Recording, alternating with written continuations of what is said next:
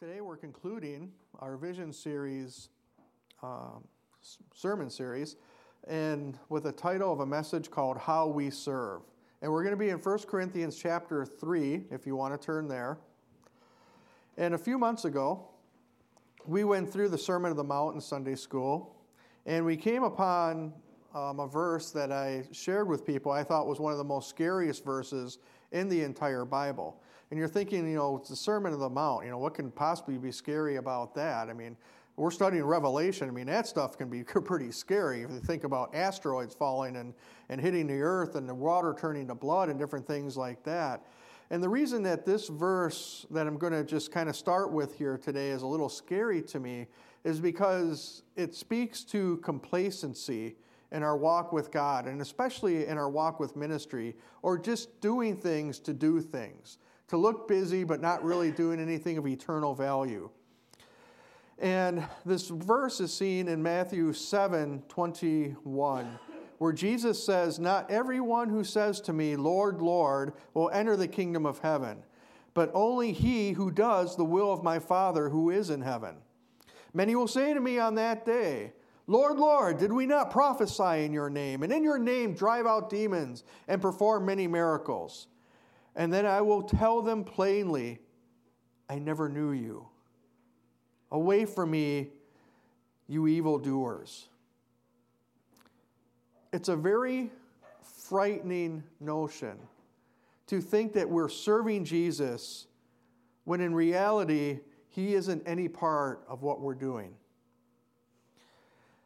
And Paul had this issue with the church in Corinth when he was ministering there because in Corinth there didn't seem to be any shortage of false preachers. And, and people would, would wow people with their oratory ability with their speaking ability and they would draw people to themselves and they would teach false doctrine and they would we, you know, get into the church and, and try to split the church and, and do all kinds of things um, to um, hinder the gospel of christ going out to the, the people and that's the background of our scripture here this morning that we're reading in 1 Corinthians chapter 3.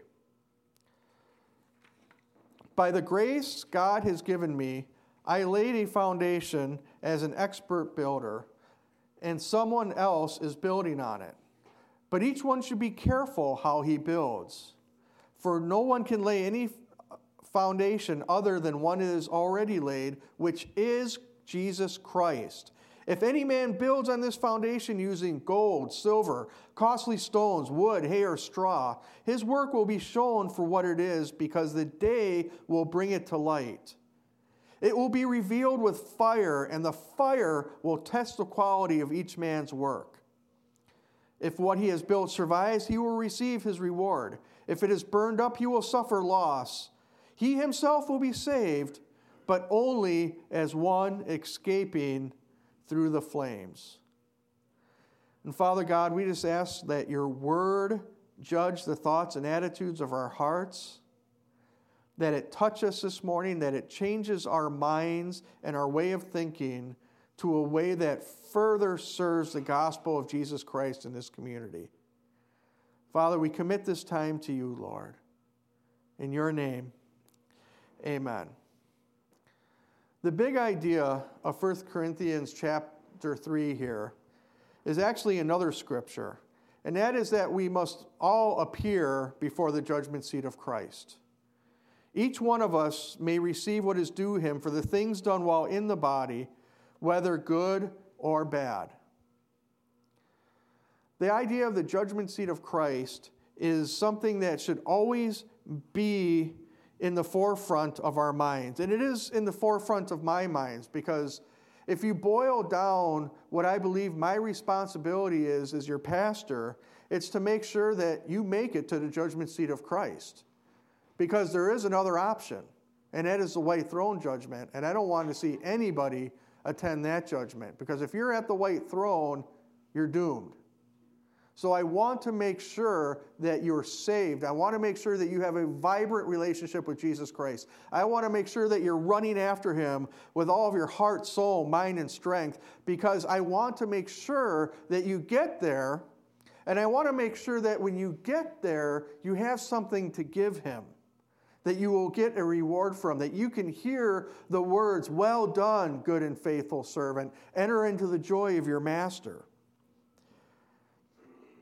So, if, as we consider this morning that we will all have to give an account someday, and that accounting of our lives will be tested by the fire of God's holiness, as it says here in the scriptures, I want to give some principles that will help guide us guide us in doing God's work in such a way that will survive the fire of his testing.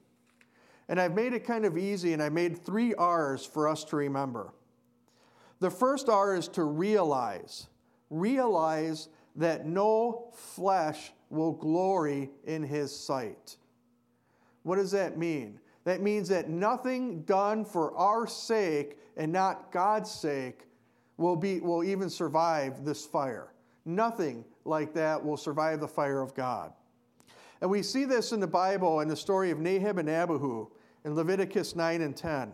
Now, Leviticus 9, the Israelites are celebrating their first ever tabernacle worship service. If you look at it, this is their first service in their new church. They've done everything according to the law of God. They set up the tabernacle. They've made the, the altars. They've made the incense burners. They've made the lampstands. They've made the tables. They've done everything according to how God laid it out in front of Moses. And now they're celebrating their first ever worship service then just think of the joy that is going on. And, and they put the, the altar out in front there and they, they put the sacrifice on exactly as prescribed in the law of Moses. And as, as Moses began to pray, the fire of God comes down and consumes that sacrifice. Imagine that. We think it's we think it's a good church service if we feel you know some some little uh, chills during worship or or during the sermons. Here they got fire falling out of the sky and consuming the entire sacrifice. That's an incredible worship experience. Amen. And Moses and Aaron, they're, they're, they're kind of finishing up and they're blessing the people. And then all of a sudden, Nadab and Abihu decide that, that they want to get in on this. They, they, they, they're priests, you know, they've been ordained as priests. They've received the anointing, they've received the clothes, they've received the commission, they've experienced the presence of God with Moses and Aaron up on the mountain. They were there, they were eating in the presence of God on the mountain. So they are the high priests. They, they get to do certain things in ministry to God. So they go and they fill their censers. And if you don't know what a censer is, you can see it kind of in some older churches where they, they wave this bowl on a chain around and there's uh, smoke and incense coming out of it. That's a censer. So they go and they offer this strange or they offer this uh, sacrifice to God with the incense and they're waving it around, and suddenly fire comes out and kills them. Why is that? Well, God had very specific orders and how Israel was to worship. This wasn't the time for the incense. This was not the time. And it seems like a very, very harsh judgment. But stick with me here just for a minute. Why did God just kill his priests? Why did he just turn them into ash and pretty much skeletal remains? I mean, weren't they trying to honor God? Weren't they trying to worship God? Well, you have to say no. They were trying to get out front and work and draw attention to themselves. They're trying to say, "Hey, yeah, you got Moses and Aaron over here, but you got us too. Hey, look, we're doing it too." God dealt with that very, very, very harshly at that point. We are not to honor ourselves when we serve God. We have to be very, very careful to always make sure we reflect any success or, or anything we do for God back to God. You know, God's not looking for us to be successful. Did you know that?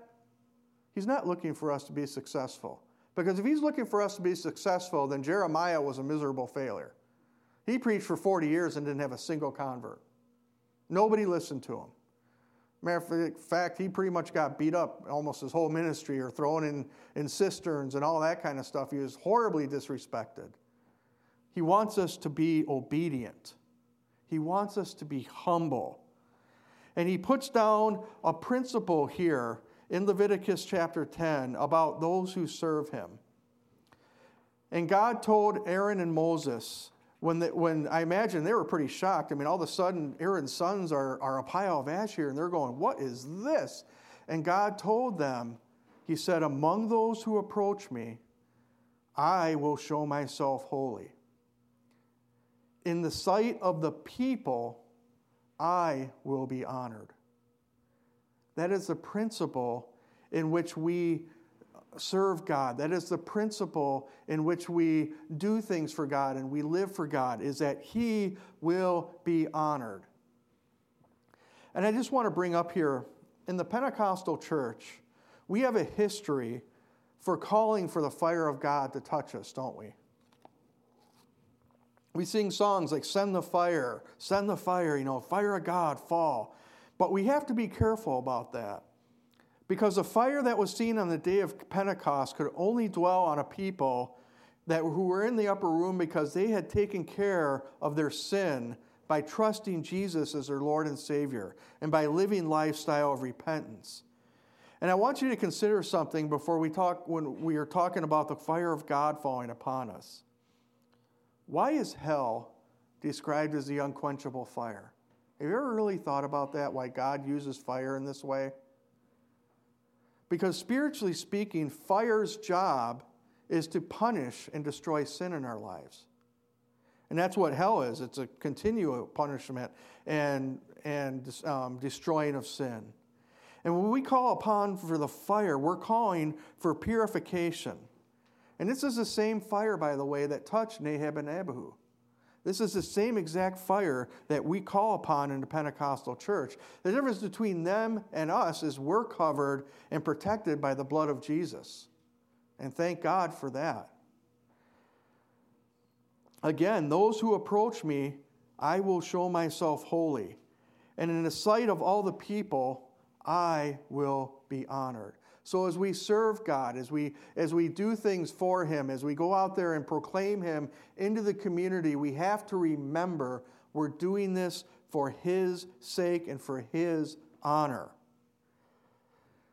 And realizing that, it'll bring us to the second R, which is to remember. Remember to check our motives for serving. It's not about us. Let me say that again. It is not about you. It is not about me. It is not about the assembly of God as a fellowship. It is about the Lord Jesus Christ. There's a story of a pastor who graduated at the top of his class in seminary. He's a star of his class. He's valedictorian. He's a bright future. So, and he's handpicked by his denomination to go and attend the to go and um, become the senior associate pastor of the largest church within that denomination, and with the idea that he is going to take over that church in a few years when that pastor retires. So he goes and he, he um, becomes a part of this church and he starts organizing it and he starts getting to know people and volunteering and he got there right at the you know in the middle of summer and it's coming into the fall and they're going to have their annual uh, carnival where they bless people going back to school. They give them backpacks and school supplies. And in the midst of that, they have a big carnival. I mean, it's, it's huge, big church. They have a carnival rides, they have games, they have bounce houses, they have all just this huge party atmosphere going on. And they end the carnival with a special evangelist that they brought in to the church. And everybody would kind of go from the carnival into the church building and, and get to hear the gospel. So there, the service has begun, and one of the ushers runs up to this young pastor and he says, Pastor, Pastor, you know, there's there, something happened in the bathroom. I don't know if somebody ate too much hot dogs or what, but they pretty much blew out both ends and, and it's just it's smelly it's a mess in there. What do we do? What do we do? You know he goes uh, but i gotta i gotta go usher. And, and so the guy runs away and so the, the pastor walks in there and he's like oh and he closes the door and he try he runs around trying to find one of the janitors to go clean this up because i mean the, you know it's starting to smell in the hallway even. And he's looking around he's looking around he can't find somebody. So out of desperation he just finally locks the door and, but the problem is, is that's the only bathroom for, for guys on that side of the church. You'd have to go through five locked doors to get to the next bathroom. So there's no bathroom for the men who keep coming out looking for a bathroom. And it just, it kind of just disrupted the service and everything and disrupted, you know, the hospitality of the church. And, after the service, the pastor walked out in the hallway and he saw, you know, there's a sign, bathroom closed. And so he walks up to his associate and goes, Hey, what's up with this bathroom closed? And he goes, Oh, pastor, you don't want to go in there, man. It's, it's, it's, it's, it's pretty bad. It's horrible. He goes, At the beginning of service, somebody got really sick in there and it just, just blew it up and it's just nasty. And I couldn't find a janitor, so we just had to close the service. He goes, and pastor said, Yeah, you know, I saw people leaving the service and they never came back.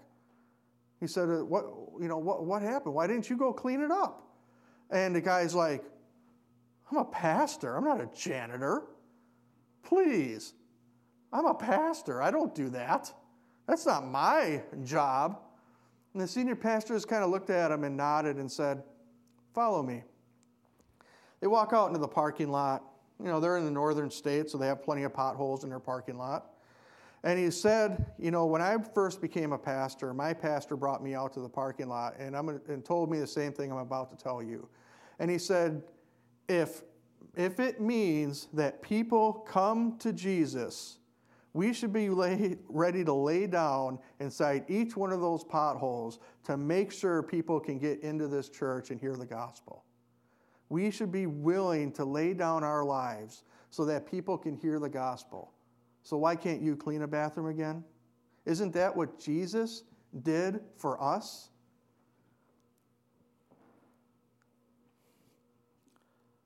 All of us should have Jesus' attitude about this. Paul in Philippians says, Do nothing out of selfish ambition, or vain conceit, but in humility consider others better than yourselves. And listen to this it says, Each of you should look not only to your own interest, but also to the interests of others. Your attitude should be the very same as that of Christ Jesus, who, being in the very nature God, did not consider equality with God something to be grasped, but made himself nothing.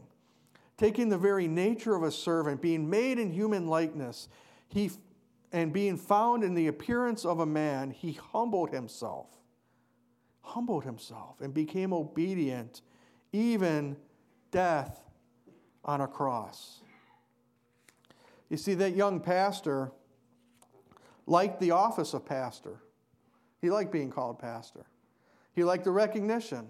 He liked the respect. But he forgot for a moment the example that Jesus set for all Christians, but especially those who lead. And if you're a Christian here, if you have given your life to Jesus Christ, it's no longer about you. And trust me, I'm preaching to myself here as much as I'm preaching at you. It's not about you. It's not about me. It's not even about this church. It's about the Lord Jesus Christ. When we realize that no flesh will glory, when we remember to check our motives, we come to the third R, and that is to resolve to serve in God's will.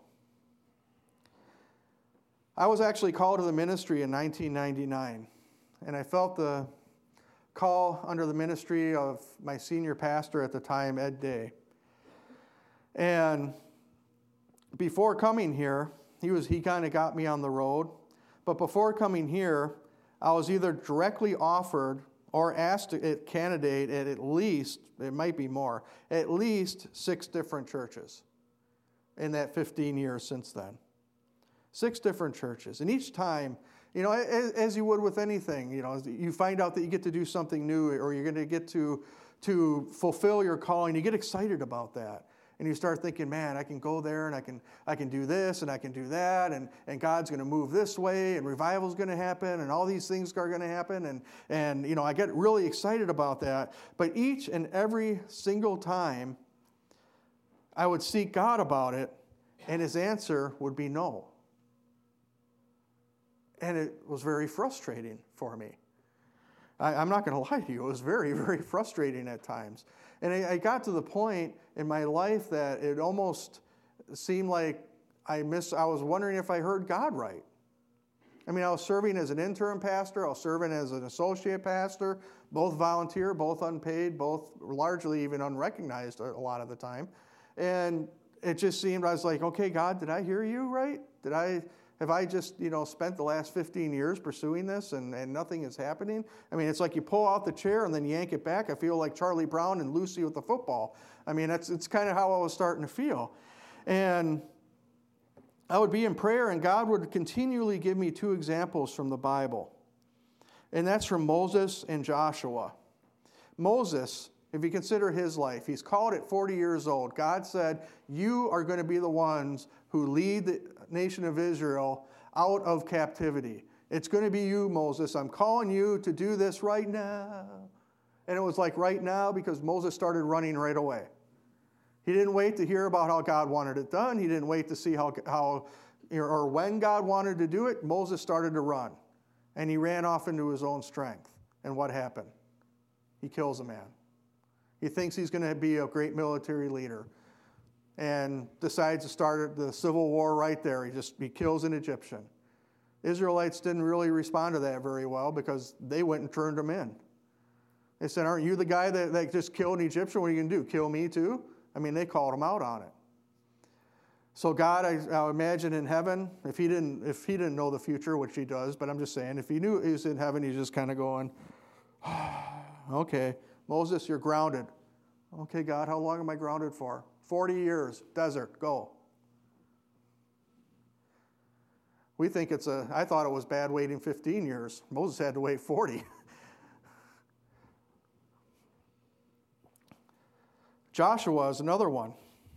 Yeah, uh, but Moses had to wait 40 years. Joshua served Moses for 40 years. He got to see firsthand how to be a leader after God's heart, how to serve the Lord, how to spend time in His presence. He got to see it firsthand. And Joshua really only made one mistake in his life, but it was a very, very costly one. Joshua was told to go and conquer the promised land. He was told, uh, because of God's judgment upon those people, to wipe out everything. He goes, You do not leave a single person alive. And to our sensibilities, that seems like a pretty harsh thing. But God had given these people all kinds of warnings. He had sent prophets. I mean, you see it throughout the Bible. He doesn't leave them without a witness. He sent prophets. They killed the prophets. He said, Okay, you guys are done. It's time for judgment. I can't allow this evil to continue to exist. So he sends Joshua with the Israelites to wipe them out. Well, some of these people hear about it and um, come to and decide to try to trick Joshua. They're called the Gibeonites. Gibeonites hear about it and they show up in rags and they show up with worn shoes. They show up with holes in their in their supplies, like they've been traveling a long journey, and they said, Hey, we've heard about the God of Israel, and we want to have a treaty with you, and all this kind of stuff, and we come from a faraway land, and all this kind of stuff, and, and hey, why don't you like have a treaty with us that, you know, we won't bother you, you won't bother us, we'll live in peace, and maybe do trade, and all these kind of things, and and Joshua looked at it and said, Yeah, seems good to me. And it says something very tragic in the Bible right there. He said, But they did not consult the Lord. Joshua, for just a moment, trusted in his own, his own strength. Just for a moment, trusted in his own wisdom. Just for a moment, trusted what his eyes saw him and did not seek the Lord on it. And what happened? The Gibeonites, for over a hundred years, were a thorn in Israel's side. They were a major source of them being led into idolatry. They were a major source of military conflict. Hundreds and hundreds of people died in wars between those two, and they were just a, a free way for other nations to march through their land and attack Israel because of one little slip up there. Musicians, if you'd like to come back up, we need to resolve to serve in God's will. As your pastor, I see my role in reserve, resolving to serve in God's will is a couple of different ways.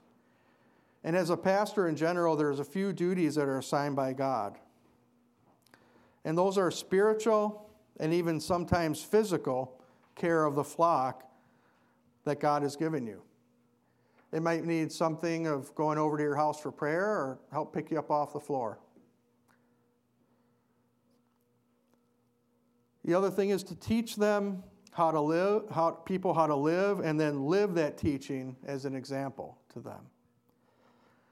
I used to think that church growth was part of that, that it was my job to grow the church. And I was actually praying about that the other night. I'm driving home. It was about, I don't know, 11.30 at night. And I'm coming up on the hill, coming up over Hixton on the interstate there. And, and I'm praying. It's like, okay, God, you know, it's pretty, you know, we're going into the summer months now. Usually churches go through a little bit of a summer slump with all that. I said, but you know, fall's coming and you know, give me some ideas of how we can, you know, get out in the community, how we can grow the church. And, you know, we got to get the church growing and we got to get the church growing. And God just stopped me and said, not your job. That is not in your job description, John. Not in your job description. It's my job to grow the church. Your job is to grow me inside of you, is to submit yourself to me. If you do that, I'll worry about growing the church. And I don't think he was saying that just to me. I think he was saying uh, that to everybody here today. If we're going to focus on something and focus on serving this community, we want to focus on serving in such a way that it brings great glory to our God and King. So that someday when we stand before Him to give an account, we will not be ashamed. We will not watch a lifetime of deeds and works for Jesus evaporate in a cloud of smoke when He puts His fire to it. I want to hear the words, Well done, thou good and faithful servant, wholeheartedly and without reservation from God. Father God, we just thank you, Lord, for your word.